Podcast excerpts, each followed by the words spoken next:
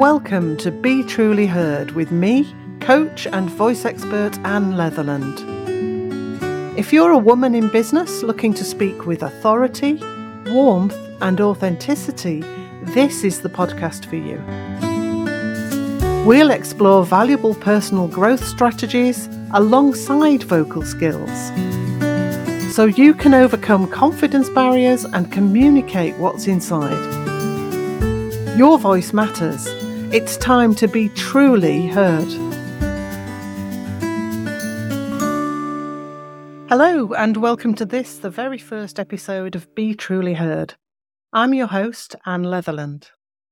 In this episode, I'll be explaining why making space your own is vital to successful spoken communication and I'll also be giving you some great tips for doing this. But first, I want to tell you a little bit about why I've started this podcast. I remember a time when I wasn't confident about speaking at all.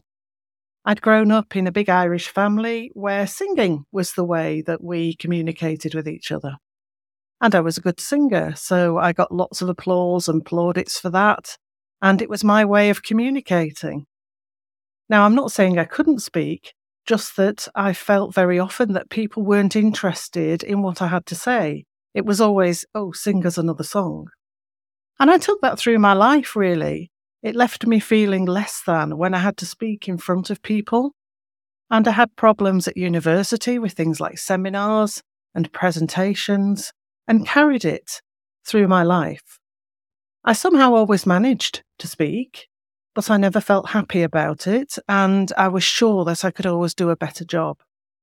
Now, as a businesswoman running my own business, I'm aware of the challenges that we all face in trying to get our ideas heard, in being really listened to. And over the years, I've made the effort to have some coaching myself in terms of speaking and in terms of my own mindset so that I can come to terms with how to do it and how to be confident. So I've made this podcast to pass that on to you. Because if you're a woman in business and you're struggling with being heard and you're struggling with lack of confidence and dreading the next time you have to stand up in a meeting or give a presentation, then I'm here to help you. So, first of all, I want to think about starting with owning the space. Well, why? Why aren't I starting with how to use your voice? I mean, I'm a voice trainer at the end of the day. Yes, but I'm also a coach. And something I've learned over the years is that the voice is not just a physical thing. It also has a lot to do with who we are as a person. Let's think of it this way. On the one hand, you have your body. The voice is actually the product of a number of different body systems working together so we can build skill, flexibility, stamina, and efficiency, and use exercise in very much the same way we would with other parts of the body, for instance, when we go to the gym. There are differences, obviously, but this is just an analogy. Now, on the other hand, we have the self. You have your thoughts, emotions, actions, values, beliefs. All of those things also go into making voice. So the two parts of this have energy. We have a body energy and a self energy. That's the way I see it. Those two energies need to balance and combine in order to make it easy for us to communicate well with personality and authenticity. So I'm going in from that point of view. I'm looking at the self, I'm looking at the mindset and how things affect us because that's very important in terms of how the voice comes out. Having spoken to lots of women in interviews and also as clients, one of the biggest challenges that they've outlined is this idea of taking up space. One client described it to me as I don't feel I can take up the bandwidth. It's very much a feeling of having to get things over as quickly as possible because nobody really wants to listen that's exactly it. We don't feel we can take up space. I recently gave a mini masterclass on exactly that topic to help people to overcome those feelings. There'll be another one coming up in January, so stick with this podcast, listen to the next episode, and I'll let you know when that is. As I've just said, your voice is a body thing, it's a physical thing, but it's also to do with who you are as a person. So there's an element of self understanding, belief, and mindset that affect how your voice comes out. So, what does taking up space really mean, or what does owning the space really mean? Well, first of all, it means being comfortable about drawing attention to yourself and projecting confidence in doing that. And there's the challenge, isn't it? So you have a right to be heard. Owning the space makes that clear and defines your territory, if you like. And I know that that's a challenge because you know, we have a voice in the head that says, well, what if nobody likes me? What if I sound odd? What if my voice doesn't come out the right way? And I'll be talking about the voice in the head more in the next episode, actually, so stick around. But yes, you have a right to be heard, and owning the space makes that clear. If you can do that, then you'll create a stronger impact with your words. Your message will go across much better it communicates effectively to your audience if you own that space. They pick that up right from the moment you enter the room, right from the moment that you stand up to speak, or maybe even before. You'll be perceived as a leader, an expert. You'll be listened to and respected. You're more likely to leave a lasting impression. And you'll come across as more authoritative and confident and a capable professional. You won't be overlooked, in other words. Let me tell you a story. A few years ago now, about 10 years actually, I'd done a bit of research as part of a course I was studying, and it was accepted by the British Voice Association uh, for their Van Lawrence Award competition. And I was very excited about this. I'd never done anything like it before in my life. But it dawned on me as I got closer to the competition that actually I'd have to stand up in a room of maybe 100 people and present my research and do it in 15 minutes without going over time. And that all the great and the good who I'd referenced in my paper were going to be probably on the front row and they were going to be asking me questions. Well, I've never been so frightened in my entire life. I was just about ready to give up and to not do this talk. I really didn't know what to do. I, I, often laugh about this because I say, you know, it's the only time I ever lost half a stone in a week.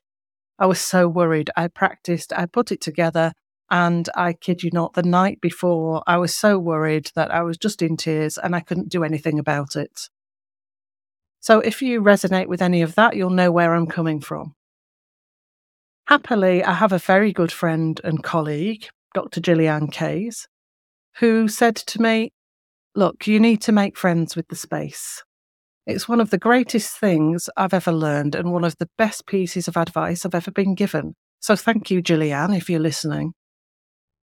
But it's about getting into the room, preferably before anyone else is there walk around it, make friends with the space, literally, physically, touch the walls, breathe in and breathe out. And then speak out loud and say, This is my space. This is a safe space.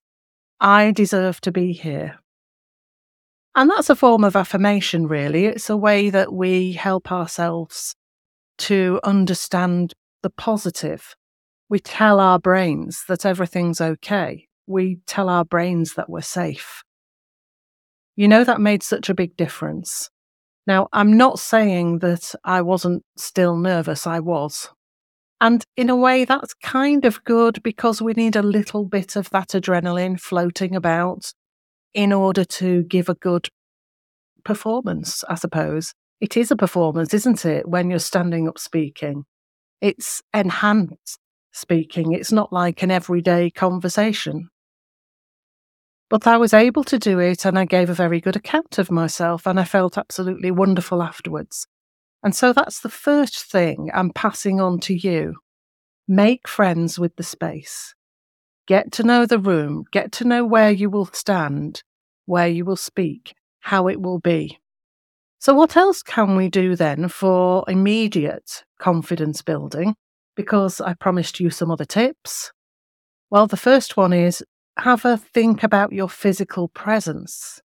If your physical presence is good, then your audience is going to pick up the fact that you are emanating confidence. Stand with your feet a hip width apart.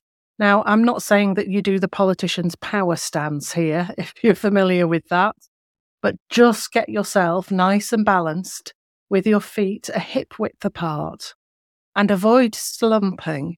It's really difficult to speak well and to sound confident if your chest is slumped and you're looking downwards and you're not giving that impression that you are really happy to be in the space. Now, this might take courage. You might feel nervous, but actually, did you know that standing in this way and making sure that your body's balanced can actually help your nervous system to feel a bit more regulated so that you don't feel quite so nervy as you get going? Move if you need to. It's better than shaking because you've got tense on the spot. You can walk around a little bit. Again, I wouldn't advise walking backwards and forwards too much because, again, that gives people the feeling that you're not confident. But you can move position. This all helps you to appear and sound more confident. Now, we'll come back to these ideas as these podcasts carry on. But that's just a little overview of that one on physical presence. And then there is where you look. So, a tip I often give to my clients is find three focal points in the room, just about level with your eye line, but just above people's heads in the audience. You don't want to be looking directly into the eyes of somebody in the audience, especially if you're feeling a little bit unsure. But if you look just above their head, they'll get the idea that you're looking at them. It works a treat. Try it. So that's the first thing over the top of the head. Your three points can just be three different places on the wall that's behind at the back of the room. So look in the center, and then one to the left, and then one to the right. And as you're delivering your talk or you're addressing the meeting, address it to those focal points, and then everyone in the room will feel included. So, there we go. That's about it for this session. Just to give you an overview of some of the things you can do to build that confidence straight away. We've looked at the importance of taking up space and making it your own. It's about exerting your right to be heard and establishing yourself with authority in front of your audience. You also now have some top tips for immediate confidence building. I'd love you to try out those tips and let me know how you get on.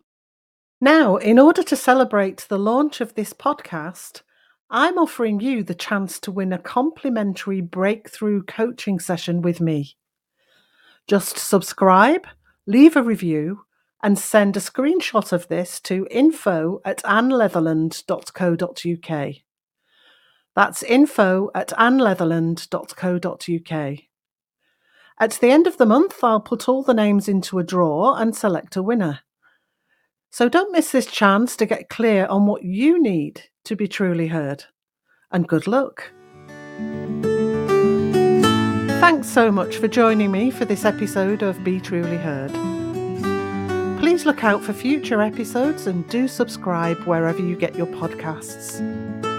You can follow me on LinkedIn, Anne Leatherland, or learn more at annleatherland.co.uk. If you have questions and comments about speaking with confidence, I'd love to hear from you and will respond in future episodes.